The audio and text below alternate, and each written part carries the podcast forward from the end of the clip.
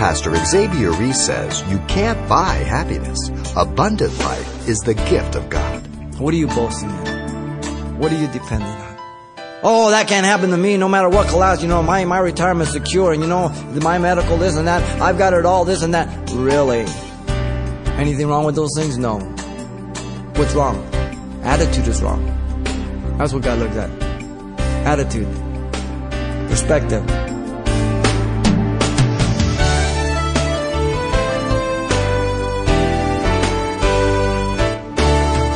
Welcome to Simple Truths, the daily half-hour study of God's Word with Xavier Reese, Senior Pastor of Calvary Chapel of Pasadena, California. Whether you're a king and live in one of the seven wonders of the world, the simple truth is where you spend eternity will always be a matter of the mercy and grace or the righteous judgment of God the Creator. And as Pastor Xavier turns to the 50th chapter of the book of Jeremiah, it's the King of Kings that every knee bows to, as the judgment of Babylon is administered according to and exactly as prophesied. Let's begin today's study, aptly titled, The Judgment of Babylon. The city of Babylon was quite a marvel. It was near the Garden of Eden region, built around the Tower of Babel. It was 60 miles around, 15 miles on each side. And the wall was 300 feet high, 80 feet thick, and 35 feet below ground, so no one could tunnel under it. It was built of brick, 1 foot square, 3 to 4 inches thick. And there was 1 mile of clear space between the city and the wall all the way around. The wall was protected by a wide and deep moat, canals filled with water. And there was 250 towers on the wall, guard rooms for the soldiers on them, and 100 gates of brass. The city was divided by the Euphrates River that ran right down the middle and divided the city in half. And both banks were guarded by brick walls all around, all the way, having 25 gates connecting streets and ferry boats. And there was a tunnel under the river, 15 feet wide, 12 feet high. The great temple of Marduk, or Bel, as we'll see, adjoining the Tower of Babel, was the most renowned sanctuary of all Euphrates Valley, and it contained a golden image of Bel. Also, it contained a golden table, which together weighed no less than 50,000 pounds. At the top were golden images of Bel and Ashtar, 2 golden lions, a golden table 40 feet long and 15 feet wide with a human figure of solid gold 18 feet high. Truly Babylon was the city of gold as prophesied by Isaiah in Isaiah 14:4. He was the head of gold in the time of the Gentiles. God gave it to him in the dream. Wealthy. The city was very religious and had 33 temples, 180 altars to Ashtar. The Hanging Gardens of Babylon were one of the seven wonders of the ancient world, built by Nebuchadnezzar for his Median queen, beautiful daughter of Cyaxares, who had helped his father, Nabopolassar, conquer Nineveh. And they stood on several tiers of arches over one another, each of them bringing a solid platform of 400 feet square terrace, and the top covered with flowers, shrubs, trees, and gardens on the roof. By the way, these were watered from reservoirs at top, which the water was raised from the river by hydraulic pumps. Underneath the arches were luxurious apartments, the pleasure grounds of the palace. This is the city that God is going to proclaim judgment upon. The judgment against Babylon, if you've read these 2 chapters, is the longest of all the judgments against the nations that run from 46 to 51. The judgment against Babylon contains 110 verses in contrast to 121 verses of all the combined judgments of the nations from 46 to 49. The twofold theme that is intertwined between chapter 50 and 51 is the judgment of Babylon and the restoration of Israel. These cannot be missed. Now, the seeming monotonous repetition of the judgment from different perspectives and descriptions serve a twofold purpose.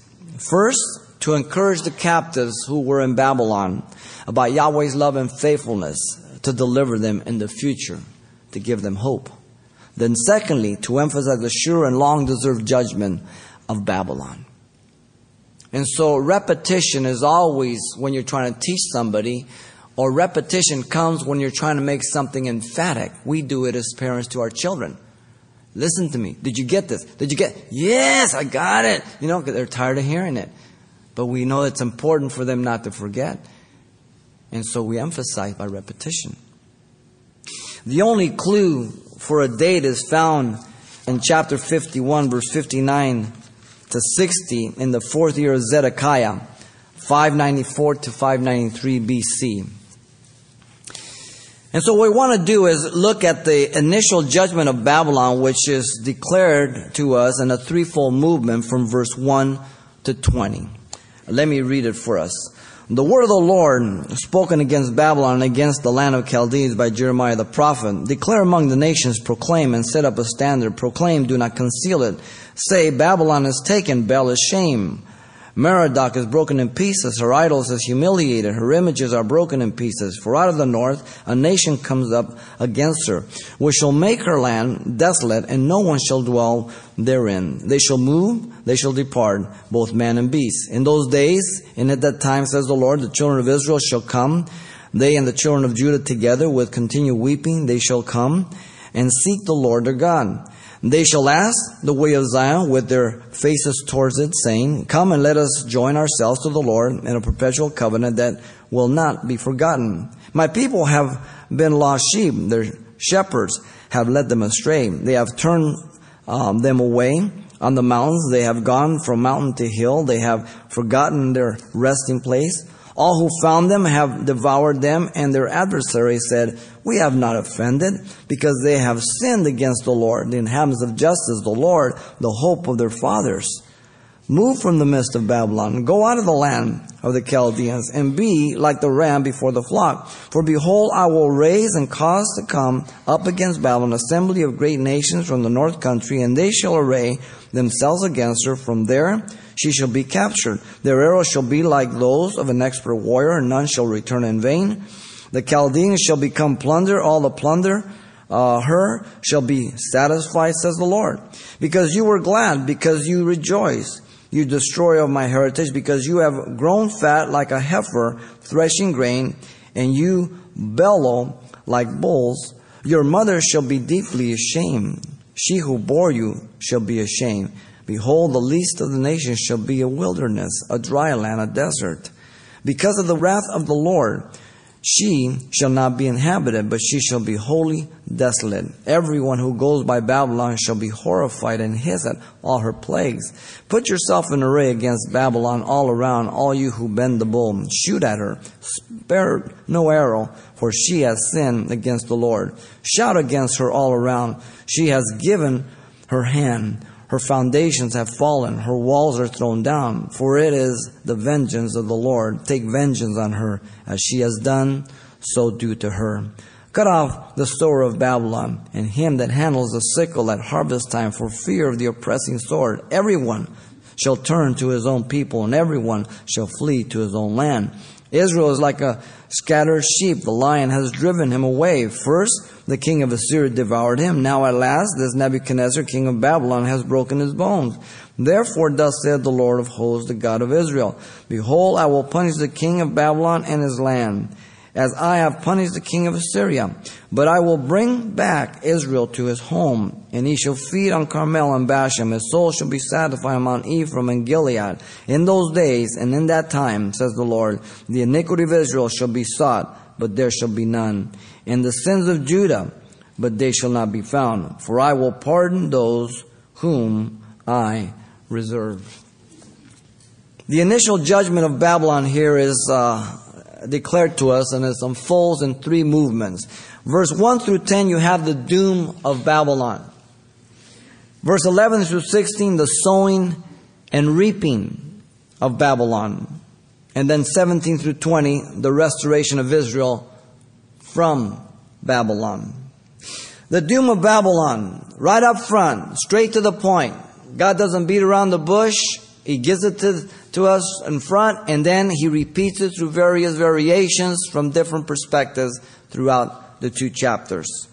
Notice first in verse 1 through 3, the proclamation of Babylon's judgment was to be to all the nations, all of them. The command was a divine authority, evident here in the subscription, which serves as a label for both chapter 50 and 51. And notice it's identified in three ways. It was the word of the Lord, meaning Yahweh. It was spoken against Babylon to Jeremiah, Yahweh's prophet. And it was spoken by Jeremiah, the mouthpiece of Yahweh. Totally a message from God. Totally God's revelation from heaven to earth on those who think that they are more powerful, those who think that they really have control of things. Now notice the judgment is against the land of the Chaldeans, the nation of Babylon. Babylon, by the way, is modern-day Iraq. Babylon has a long history of rebellion against God, beginning with Nimrod and the Tower of Babel, and all the way to the book of Revelation, the mystery harlot Babylon. Now notice in verse 2, the declaration was to be among the nations. The word standard means a banner or a signal pole to be lifted up high, so all would see it. All were to know before it happened, so when it happened, they would know it was God. And the proclamation, notice, is twofold. Babylon would be taken or conquered, and the gods of the Babylonians would be useless to her. Bel would be shamed. Bel means Lord, the storm god. Merodach would be broken in pieces. He was the chief god of Babylon, sometimes called Marduk. Her idols would be humiliated, and her images would be broken, he says. The word images literally means dung pellets here, ridicule to the idols. All of this is spoken as if it had already taken place. Have you noticed that? The prophetic perfect. Why? Because in God's mind it's already happened, even though it hasn't happened. It's sure. Notice in verse 3, the instrument of God to judge Babylon had already been picked. He would come out of the north, namely Medo-Persia. They are mentioned throughout the prophecy in chapter 50, verse 41, 51:11, 51:28. It cannot be mistaken. Jeremiah had already mentioned them way back in chapter 25. In verse 12 of 25, it says, "Then it will come to pass, when 70 years are completed, that I will punish the king of Babylon and the nations in the land of the Chaldeans for their iniquity, says the Lord, and I will make it a perpetual desolation." Then in verse 25 and 26 of chapter 25, he says, "And all the kings of Zimri, and all of Elam," Elam is Iran, right next to Iraq, "and all the kings of the Medes, all the kings of the north, far and near, one with another, and all the kings of the world which are on the face of the earth, also the king of Sheshach, shall drink after them." So he had already prophesied this in chapter 25. Now he's giving the specifics of the judgment to Babylon, God confirming His word. Now, they would make Babylon desolate. Notice that. The land of Babylon would become uninhabited, man and beast. And as we look to the history of Babylon, remember, now we're going to mention this back and forth. There's a short-term and a long-term fulfillment. God's not through with Babylon. Okay?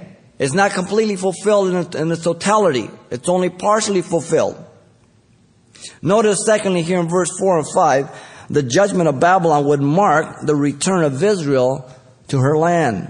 In verse 4, the particular time is identified by the phrase, "in those days and at that time." The day of Babylon's destruction is the reference here. The time of liberation for Israel that was coming in 538. And then 2 years later, 536, Cyrus allowed the Jews to go back by his command. The promise was the children of Israel shall come, they and their children, Judah, together. North and south were there. The north 10 tribes went into captivity to Assyria. Judah, the 2 tribes, went into Babylon. When Babylon took Judah, the 2 tribes of Benjamin and Judah, they also took the rest of the 10 tribes from Assyria and took them to Babylon. So 10 and 2 is what? 12. All 12 were there. Now notice the attitude in which they would return was in genuine repentance. With continual weeping they shall come and seek the Lord Yahweh their God. That's the only way God accepts any person. He doesn't accept us because we're in trouble. He doesn't accept us because we give money. He doesn't accept us because we shed tears. He comes and He accepts us because our hearts are rent in true repentance as we see ourselves as destitute in our sin, in need of salvation through the work of Jesus Christ. That's how He accepts us. No other way. Now notice in verse 5, throughout the prophecy of Babylon, there is a short-term fulfillment and a long-term, as I mentioned. The short-term fulfillment was after the 70 years, of course, of the captivity commanded by Cyrus, I said, in 536. Through Ezra, Zerubbabel, and then later on down the line, through Artaxerxes, Nehemiah came. The long-term fulfillment will take place after the 7 years of tribulation and great tribulation of the kingdom of Antichrist, which will usher in the millennial kingdom. Listen to their words in verse 5. They shall ask the way to Zion with their faces towards us, saying, come and let us join ourselves to the Lord in a perpetual covenant that will not be forgotten. Now, the first covenant was temporary, the law. This second covenant is a perpetual one. When the Jews will turn to their Messiah, this will happen after the 7 years of tribulation, great tribulation. And they look upon Him and say, where did you receive these wounds? He said, I received them in the house of my friends, and they will weep. Not till then. So you have the short term, the long term. And no explanation, no division is given. We've seen this over and over again. In the Old Testament as well as the New. When Peter preached on the day of Pentecost, he quoted all of Joel, and it was only partly fulfilled. The last half will be during the Great Tribulation. Now notice thirdly here, in verse 6 and 7, the condition of God's people that brought them to Babylon was idolatry. In verse 6, Yahweh's people had been spiritually corrupted. They had been lost sheep due to their shepherds. The shepherds led them astray. The references to their leaders, civil and religious leaders. Jeremiah and Ezekiel have much to say about these false shepherds and these idol shepherds. In Jeremiah 23, remember we went through that. Ezekiel 34, he speaks about the shepherds that feed themselves and not the flock. They scatter them. They don't defend them. Woe to the pastor that doesn't feed the flock of God today. Woe to the pastor that doesn't preach the absolute pure gospel of Jesus Christ. God will hold him responsible. Notice they had turned them away on the mountains, going from mountain to hill. They had taught them the pagan practice of the Gentiles, offering sacrifices to those that were no gods. They had involved themselves in the essential rites of sexual practices of the fertility gods, and they were going from mountain to hill and just chasing it all over the place. The reference to their resting place is a temple in Jerusalem. They didn't have to go anywhere when they had that resting place. It was there. Now they're chasing it all over the place. Deception. Notice verse 7. Yahweh's people consequently were devoured by the enemy. And the reference to all is to the nations Yahweh had used in the past. They said they had not offended nor done wrong. Here's their brashness. Their adversary had justified the devastation of Yahweh's people by giving 3 ways Israel had sinned. You know, we get that from our kids. Yeah, but I did, but he did this. You know, always trying to justify ourselves, right? Listen, they sinned against Yahweh first, they say. Then they sinned against the habitation of justice, meaning Jerusalem and the temple. And thirdly, they sinned against the hope of their fathers. So they were smug. Hey, we did God a service. At times, individuals take too much power and authority on themselves, and they abuse their power and authority. And they think that it's their calling and their gift to make people suffer. No, it's our responsibility to relieve people of their suffering, to tell them to turn from their sin. Let God deal with the individual, and then you deal biblically for restoration. Yours is not the responsibility to make them squirm or suffer. Your responsibility and mine is to restore in the love of Jesus Christ according to the biblical standard. Not just sweeping it under the carpet, according to the biblical standard. Notice fourthly in verse 8 through 10, the command for God's people to leave Babylon is proclaimed. In verse 8, they were to go out of the land of the Chaldeans, leading like a ram, rushing out of the sheepfold, not procrastinating. Yahweh said, I will raise and cause a confederacy of nations to come up against Babylon from the north country. So, again, the enemies picked. They would array themselves against her. From there, Babylon would be captured, he says in verse 9.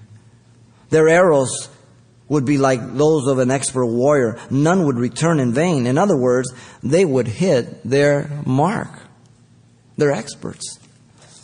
The Medes and the Persians would be the instrument of God's wrath. Remember we studied Isaiah?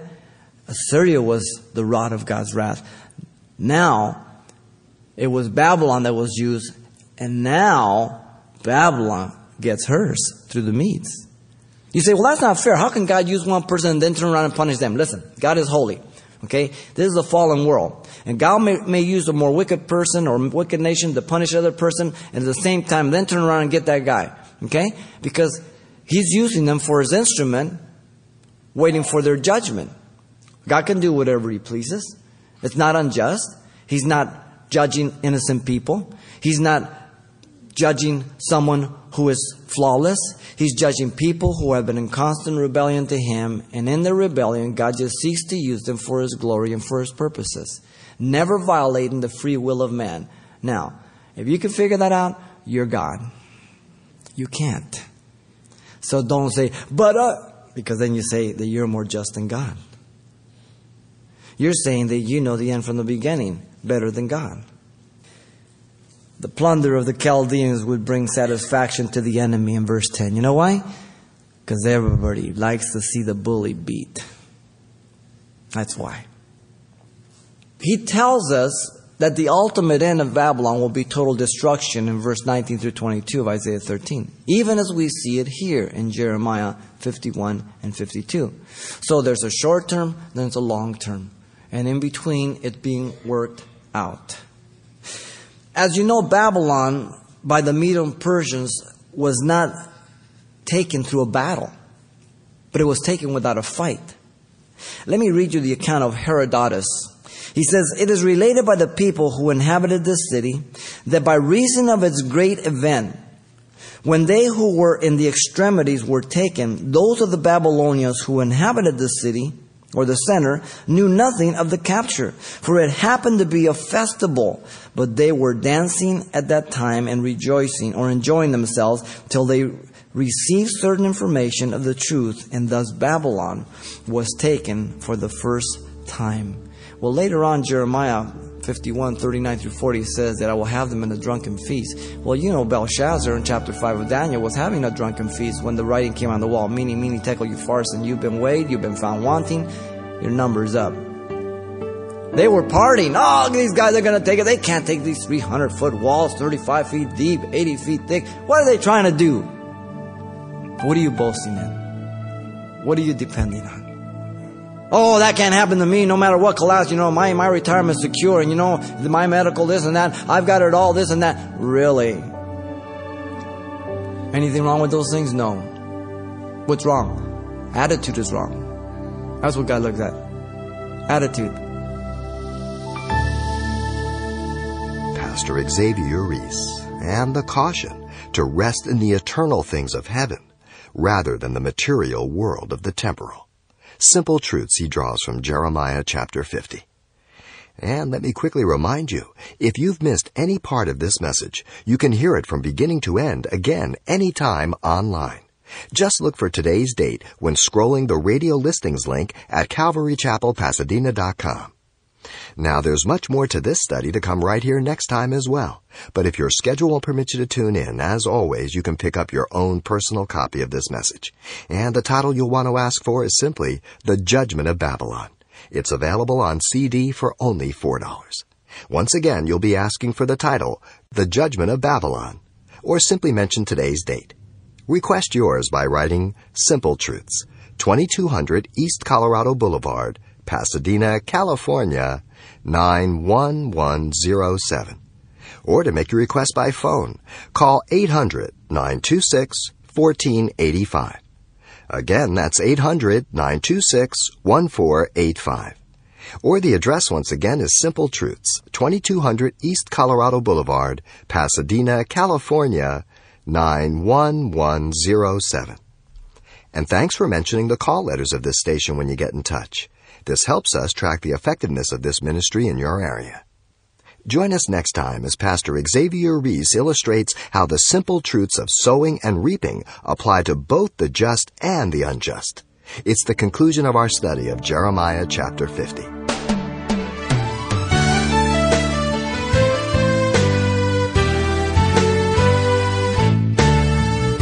Simple Truths with Pastor Xavier Reese, a daily half-hour broadcast, is a radio ministry of Calvary Chapel of Pasadena, California.